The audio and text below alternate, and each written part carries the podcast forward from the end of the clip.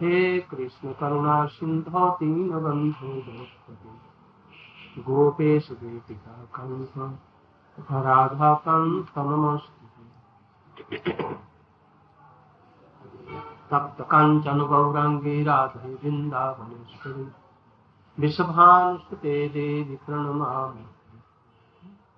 हा देवी काकुभरगतदयातु जाते निपत्तभूविधीयवधोद्घटारते अस्या प्रसादमबुधस्य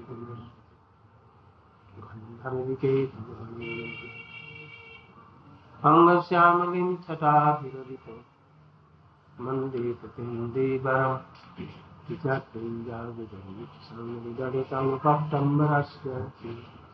भक्तम्बरस्य लिङ्गारण्यनिवासिनं भविलसत्तमोदरम् राधास्कन्दनिवेशितो जलभुजं ध्यायेन् भक्त्या विहीनापराधलक्ष्ये कृपामयि त्वां शरणं प्रपन्नं वृन्दे गुरवे गौरचन्द्राय राधिकायै तदालये कृष्णाय कृष्णभक्ताय सर्वभक्ताय। यं प्रव्रजन्तमन्ते तन्त्रीतकृत्यं द्वैपायनो विरहकातरया पुत्रेति तन्मयतया सर्वोऽपि तवैवास्मि तवैवास्मि नन्यामि।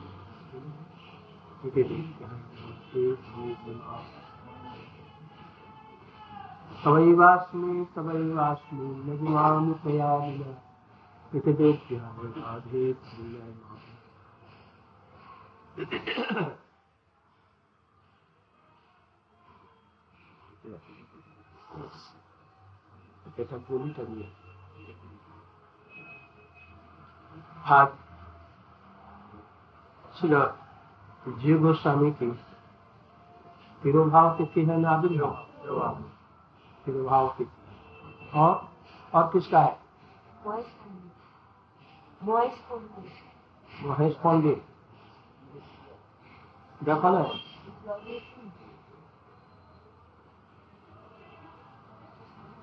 महेश पंडित ना कार्य जिनको सिंह तिरुभाव का जिनको सिंह तिरुभाव जी जिनको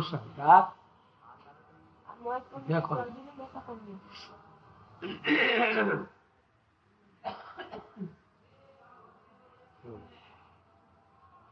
जी गोस्वामी गौड़ीय संप्रदाय के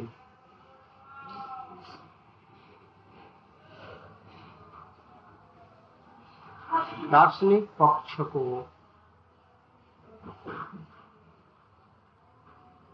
सिद्धांत को दार्शनिक विचार इत्यादि के द्वारा स्थापित। इसके पहले सैद्धांतिक रूप में, दार्शनिक रूप में। संप्रदाय की कोई विशेष प्रतिष्ठा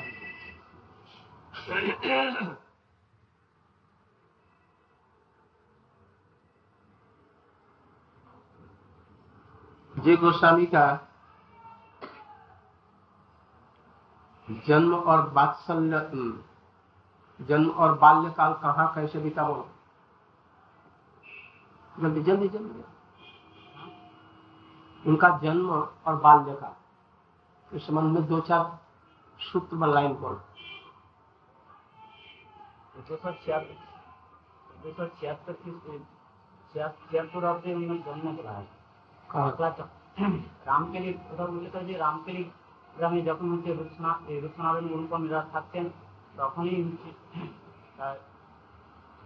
ওইখানে অবস্থানকালে অনুপম ছিলেন, ওইখানে উনার আবির্ভাব আবির্ভাব তারপরে উনি কিন্তু এর দর্শন করেন রূপসনাথনকে ওইখানেই দর্শন করেন। মহাপ্রভু আদিত্যমে বৃন্দাবনে আছেন তারপরে জীব প্রকট হয়েছিলেন। এবং জীব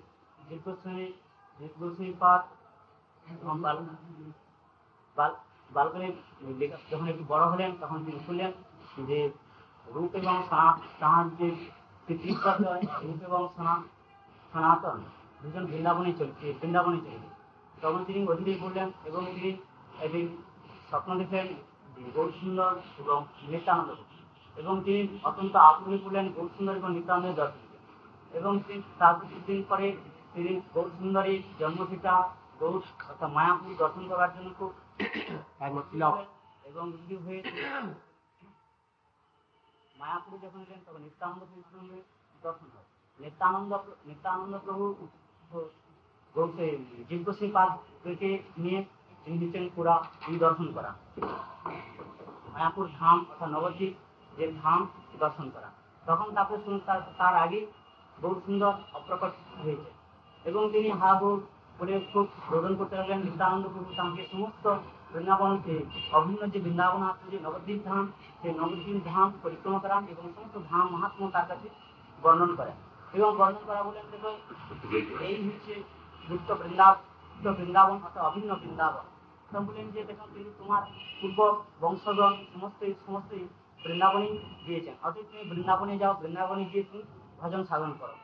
বৃন্দাবনই হচ্ছে একমাত্র প্রাপ্য বস্তু এবং সাধ্য সাধ্য বস্তু তোমার পূর্বজ যখন সকলেই বৃন্দাবনে রয়েছেন তখন তিনি তখন তিনি নিতানন্দকে জিজ্ঞাসা করলেন প্রভু এই যদি বৃন্দাবন ধাম হয় তবে তবে কেন আপনি আমাকে আবার ওই বৃন্দাবনে ধামে যাওয়ার জন্য প্রভু এই সম্পর্কে বলছেন যে यद्यपि এই वृंदावन धाम परा का परिचय गुरु का परिचय और उनके भजन का परिचय होता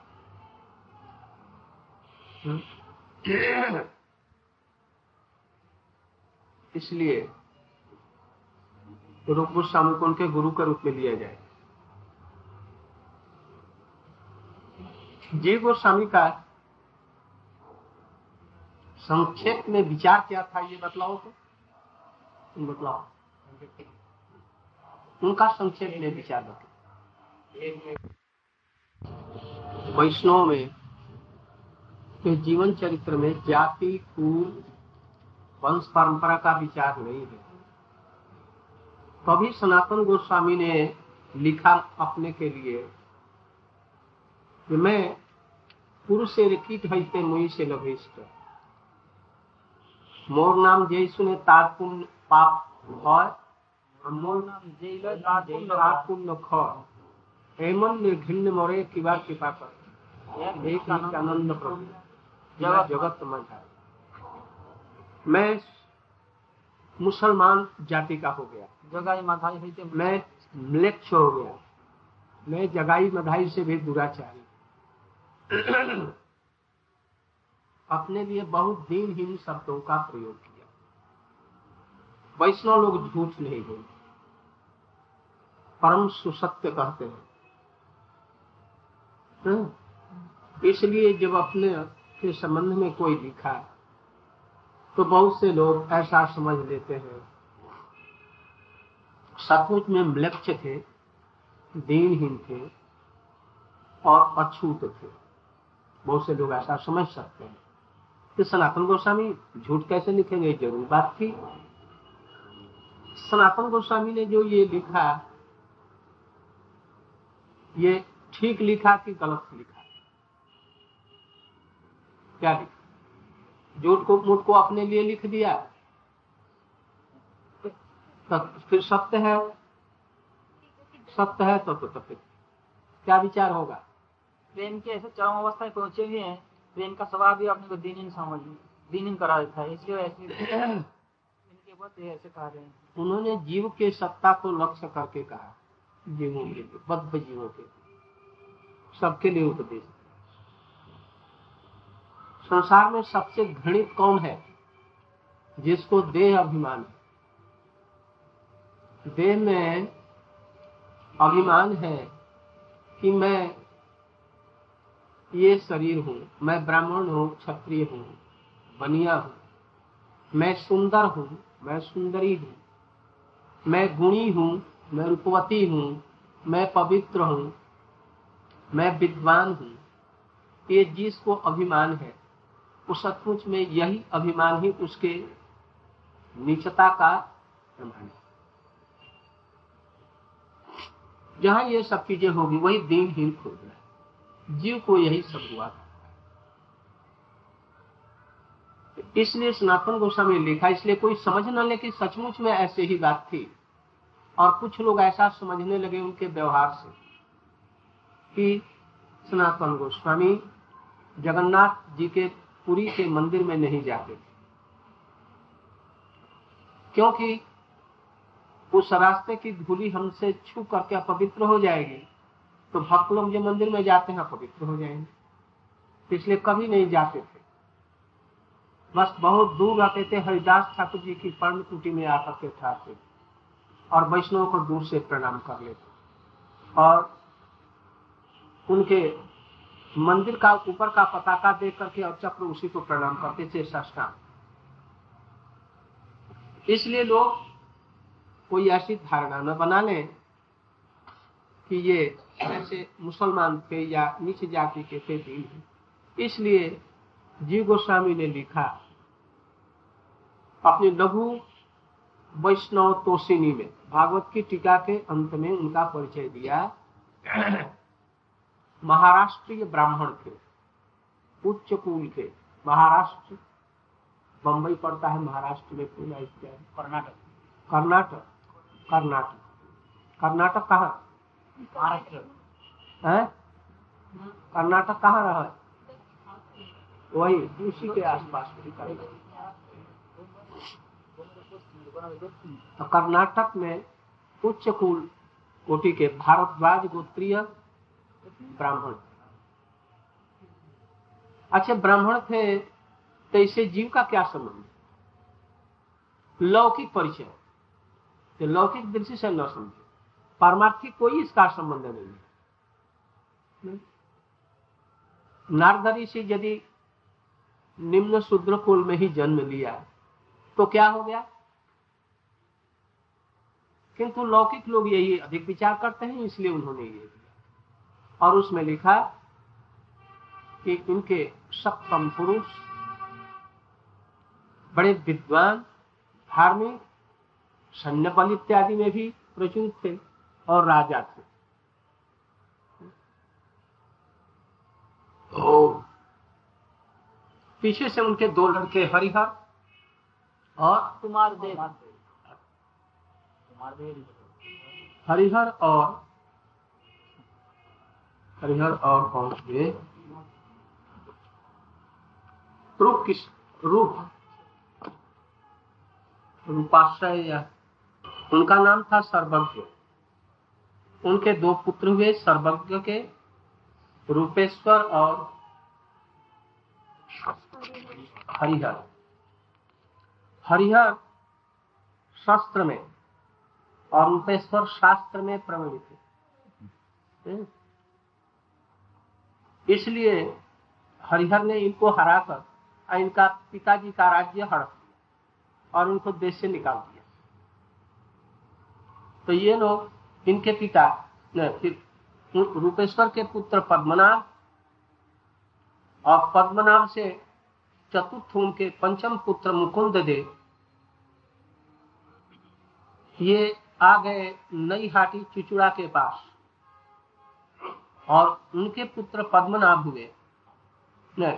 मुकुंद देव के कुमार देव और कुमार देव के पाँच पुत्रों में सनातन रूप और बल्लभ हुए।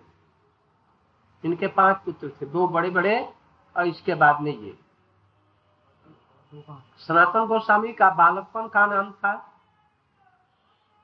अमर। अमर। और संतोष संतोष। और रूप गोस्वामी का नाम अमर और अनुपम गोस्वामी का अनुपम ही था पीछे से बल्लभ এখান থেকে সনাতন গোস্বামী অমর দেশে নিচে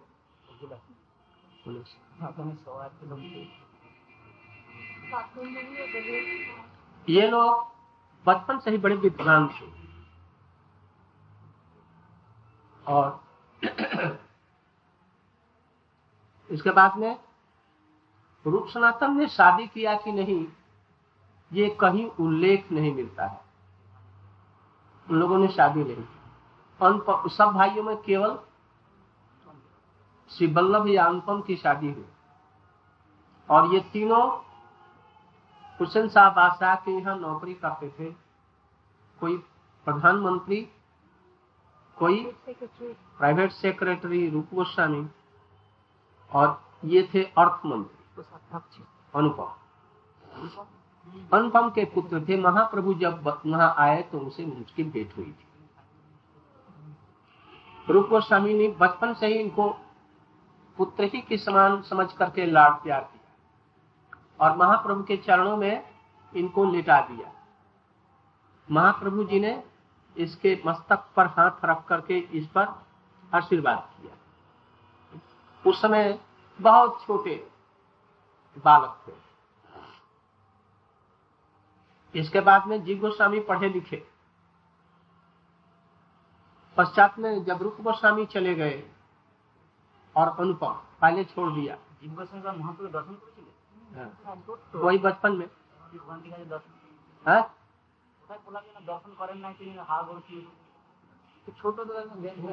इसके बाद बाद में उन्होंने वहीं पर व्याकरण इत्यादि शास्त्र पढ़ा। धनी मानी, तीन भाइयों में से एक पुत्र। कितने लाड प्यार से पले होंगे। अथा धन संपत्ति थी, वैभव था। थोड़े दिनों में ही समस्त विद्याएँ, व्याकरण, न्याय और सब कुछ विद्या उन्होंने घर में अल्प उम्र में ही पढ़ जब रूप गोस्वामी और उनके पिता अनुपम जी घर छोड़ करके चले। तो ये लोग पहले वहाँ पर गए, घर पे। और घर के धन संपत्ति को विभाग करके आधी संपत्ति दान कर दिया इधर उधर और आधी का आधी घर वालों को दिया और आधी में से आधी लेकर के वहीं पर बनिए के पास में रख दिया। जहाँ सनातन गोस्वामी थे। यदि ज़रूरत हो तो किसी प्रकार से उसको दे करके चले घूस देना और लेना दोनों ही खराब है ना? किंतु भक्ति के लिए यदि हो तो वो गर्भित काम भी अच्छा है। चोरी करना, झूठ बोलना खराब है। किंतु वो वसुदेव जी ने झूठ बोला? झूठ बोल करके कृष्ण को यहाँ से ले गए गोकुल। और झूठ बोले जी हमको लड़की हुई। ये भी झूठ बोला उनके जैसे महात्मा फिर सनातन गोस्वामी के लिए रख दिया जो घूस दे करके और वो जेल खाने से किसी प्रकार से छूट करके चले आए। तो पहले जब ये गए तो उस समय में वहाँ पर पढ़ रहे थे। तो सब संपत्ति दे लेकर के और इसकी पढ़ने की व्यवस्था सब ठीक करके चले आए। उसको चकला बाकला में रख दिए। क्योंकि ये तो दोनों भाई चले आए और वो भी आने वाले हैं, सनातन गोस्वामी जानते थे। इसलिए हमारे वंश में केवल यही एक लड़का है।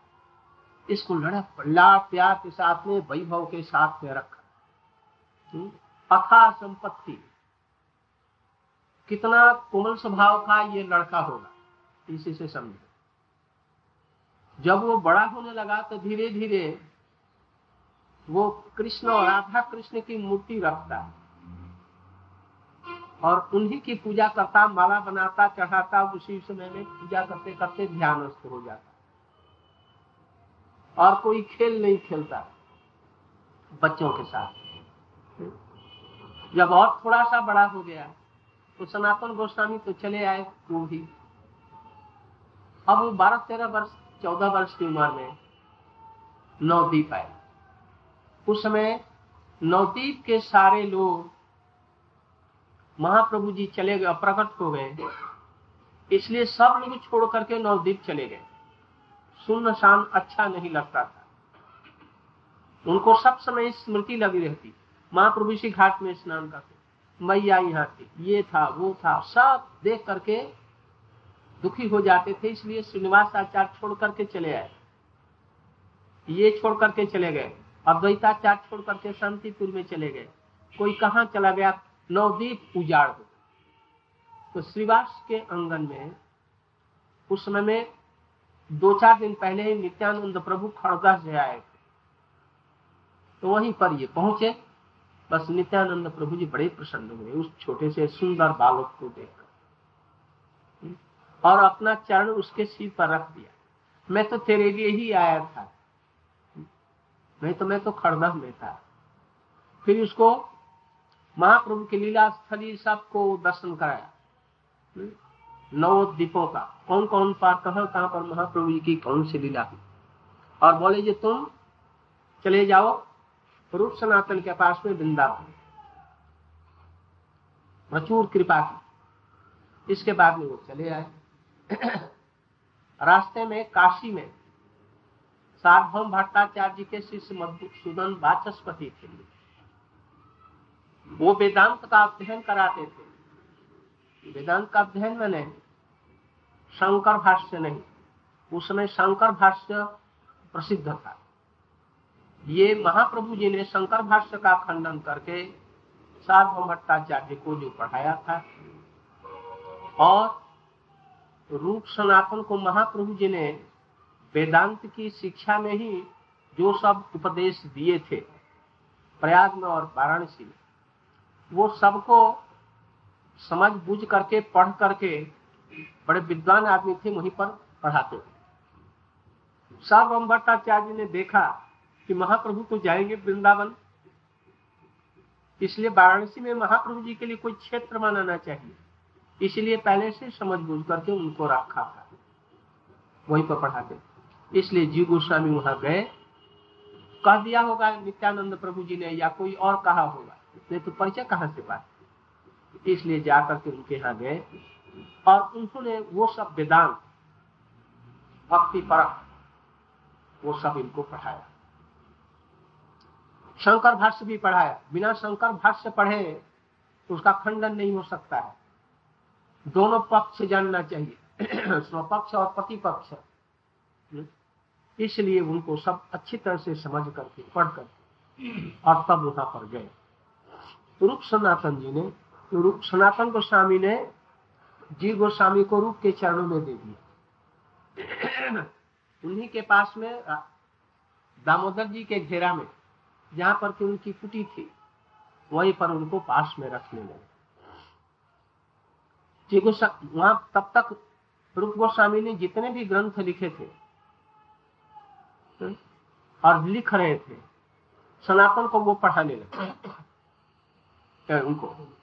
जीव गोस्वामी को पढ़ाने एक दिन की बात है कि जिस समय वो पढ़ा रहे थे इतने में खूब तेजस्वी कोई ब्राह्मण है वयस्क। का ज़रूर तुम आजकल क्या लिख रहे हो?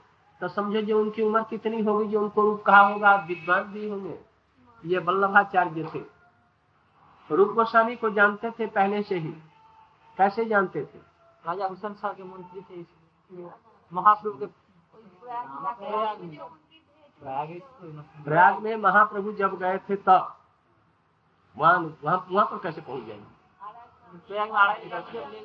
वहाँ पर उनसे परिचय थी। तो कहा ज़रूर क्या लिख रहे हो? महाप्रभु से उम्र में बहुत बड़े थे।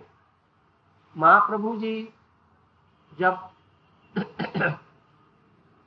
25-26 वर्ष के होंगे 26-27 वर्ष के। तो ये थे करीब करीब सत्तर, अस्सी वर्ष के। ऐसे उम्र में। और द्वैताचार्य के समकक्ष उम्र में थे। इसलिए रूप गोस्वामी उनके पुत्र के उम्र के थे, या उससे भी छोटे। तो उन्होंने रूप क्या ग्रंथ लिख रहे हैं। तो सब चाहते हुए उन्होंने कहा कि भक्ति में स्वामी सिंधु। तो उसमें भक्ति में स्वामी सिंधु लिखा ठीक है, लिख लो तो मैं उठा लिया और थोड़ा सा पेज उलाट लिए। ठीक है, मैं इसको शुद्ध कर दूँगा। जो गलतियाँ हैं।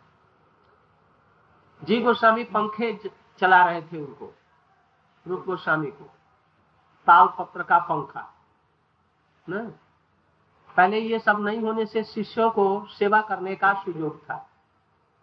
आजकल शिष्यों को सेवा करने का भी विशेष सुयोग नहीं कुछ दिनों के बाद में पैर दबाने वाला एक मशीन निकल आएगा। बस वो भी नहीं होगा। रसोई बनाने का कोई कल टिप देंगे, वो भी हो जाएगा। सेवा दूर होती चली जाएगी। ये शिष्य और गुरु का संबंध ही नहीं रहेगा।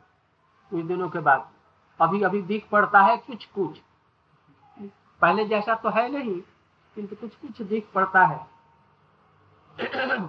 ये भी नहीं रहेगा। तो वो जीव गोस्वामी पंखे चला रहे तो उन्होंने सुन लिया। इनसे रहा नहीं गया। थोड़ी देर में ये भी एक कलश उठा करके वहाँ पर पहुँच गए जमुना के तीर पर। बोले, जी गोसाई जी, आपने ये जो कहा जो भक्ति गोस्वामी, सिंधु जो रूप गोस्वामी लिख रहे हैं, उसमें संशोधन कर रहे तो आपने किस जगह पर भूल देखी? तो ये तुम क्या समझेगा बच्चा? व्याकरण पढ़ा है तो थोड़ा सा देखा है। तो तुम क्या समझे? नहीं, थोड़ा सा बतलाई तो दीजिए। बस आरंभ हो गया तर्क। उन्होंने कोई भूल दिखाई उसमें से। और बस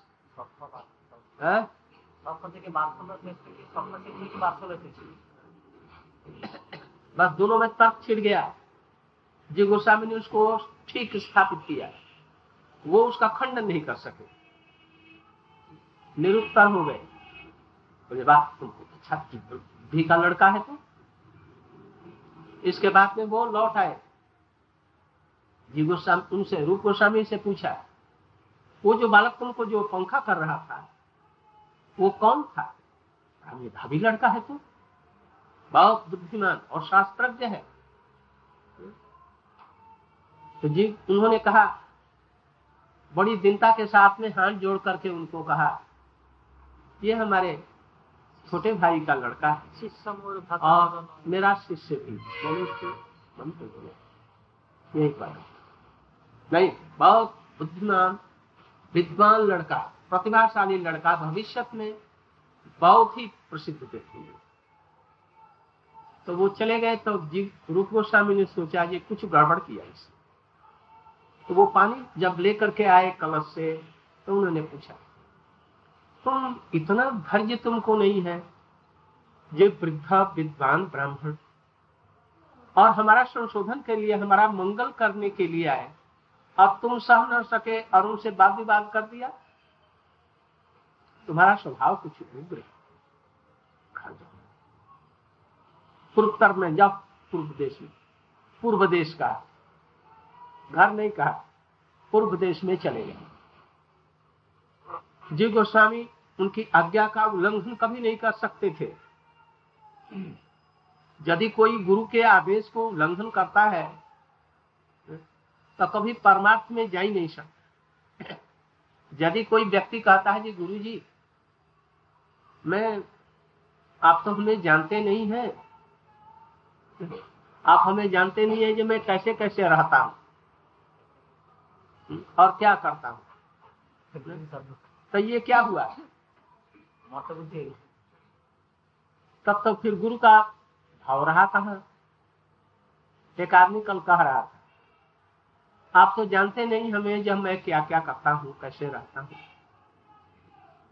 कल तुमने सब चौपट कर दिए। गुरु जान करके भी और भगवान जैसा भाव नहीं आया। जब इतना ही भाव नहीं आया तो, तो फिर क्या हुआ? एक मध्यम अधिकारी भी नाड़ी पकड़ करके दे करके बतला सकता है जो क्या? एक आदमी वैद्य के पास में गया। न? साधारण वैद्य के पास। उसने देखा जी ये दुबला पतला है। खूब दुबला पतला। तो उसकी उसको नाड़ी तो झूठ मूठ को देखता है। वो पहले जानता है इसका पेट खराब। नाड़ी देखता कहता तुम्हारा हजम नहीं होता ठीक बात ठीक है? हाँ, हाँ। अच्छा ये तुमको यहाँ पर गैस बनती नाड़ी पैसे और आँख बंद करके देख रहा है। और जितने जब उससे होते हैं ना वो सब कुछ बतला ये तो सब जान लिया। वैसे मध्यम अधिकारी एक वैद्य है। हम देख करके बतला देंगे जब क्या क्या परमार्थ में कमियाँ हैं किस व्यक्ति को देख करके ही चेहरे से। और हमसे जो ऊँचा होगा वो तो, तो हम लोग का भी नाड़ी नक्षत्र दे करके बतला देगा। हम्म? इसलिए ये कहना सर्वथा ये ऐसा कभी मत समझना। गुरु जी हमारे जैसे एक मनुष्य है, हमारे मन की भावनाओं को नहीं जानते। हैं उनको जो जानना है वो देख करके सकल सूरत से ही वो बतला देंगे। तुम्हारे एक विचार को टटोल करके देखेंगे, एक हड़िया में एक चावल पक गया कि नहीं? एक पक गया तो और एक कच्चा है तो अभी कच्चा है। और ये इसमें ये ये गड़बड़ी है, बतला देंगे वो सब। इसलिए गुरु जी को मत बुद्धि कभी मत देखो। भले ही वो मध्यम अधिकारी के हो, जैसे भी हो, उनके प्रति ऐसा कर्मी अपने गुरु को भगवत स्वरूप मानता है तो हम अपने गुरु को जो भक्तिमान है, उनको सर्वज्ञ नहीं मानेंगे? ज़रूर मानना नहीं तो परमार्थी सिद्धि नहीं जीव गोस्वामी ने बतलाया है, आगे चल करके